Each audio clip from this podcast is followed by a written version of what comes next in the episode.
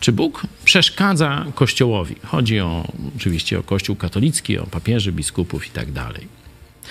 Czy w ogóle jest potrzebny Kościołowi do czegoś, czy raczej przeszkadza? Do tego, co chcę Wam dzisiaj powiedzieć, zainspirował mnie były rektor e, seminarium katolickiego, czyli ten, który kształcił księży, dziś e, profesor e, Polak, który powiedział, że jądrem Kościoła katolickiego jest ateizm, czyli inaczej, że tam nie ma Boga, że w ogóle nie jest Kościołowi potrzebny. Chciałem to rozwinąć. Zobaczcie, Kościół katolicki E, możecie sobie sprawdzić w katechizmie, postawił się ponad Biblią.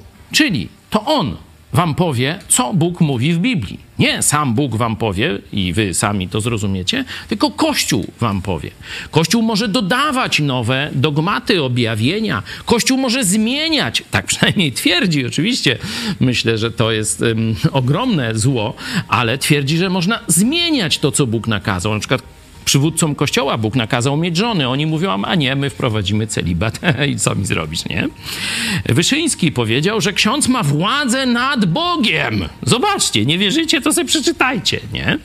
E, czyli ksiądz jest ważniejszy niż Bóg, nie? Sakramenty działają same w sobie. E, zastanówcie się, kto sprawdza, czy katolik wierzy w Boga? Czy wierzy w Jezusa? Czy jest zbawiony? W ogóle nikt o tym nie myśli. Masz chrzest, masz papier, bumagę masz od kościoła, a nie tam jakaś wiara w Boga. I takich przykładów mógłbym wam mnożyć.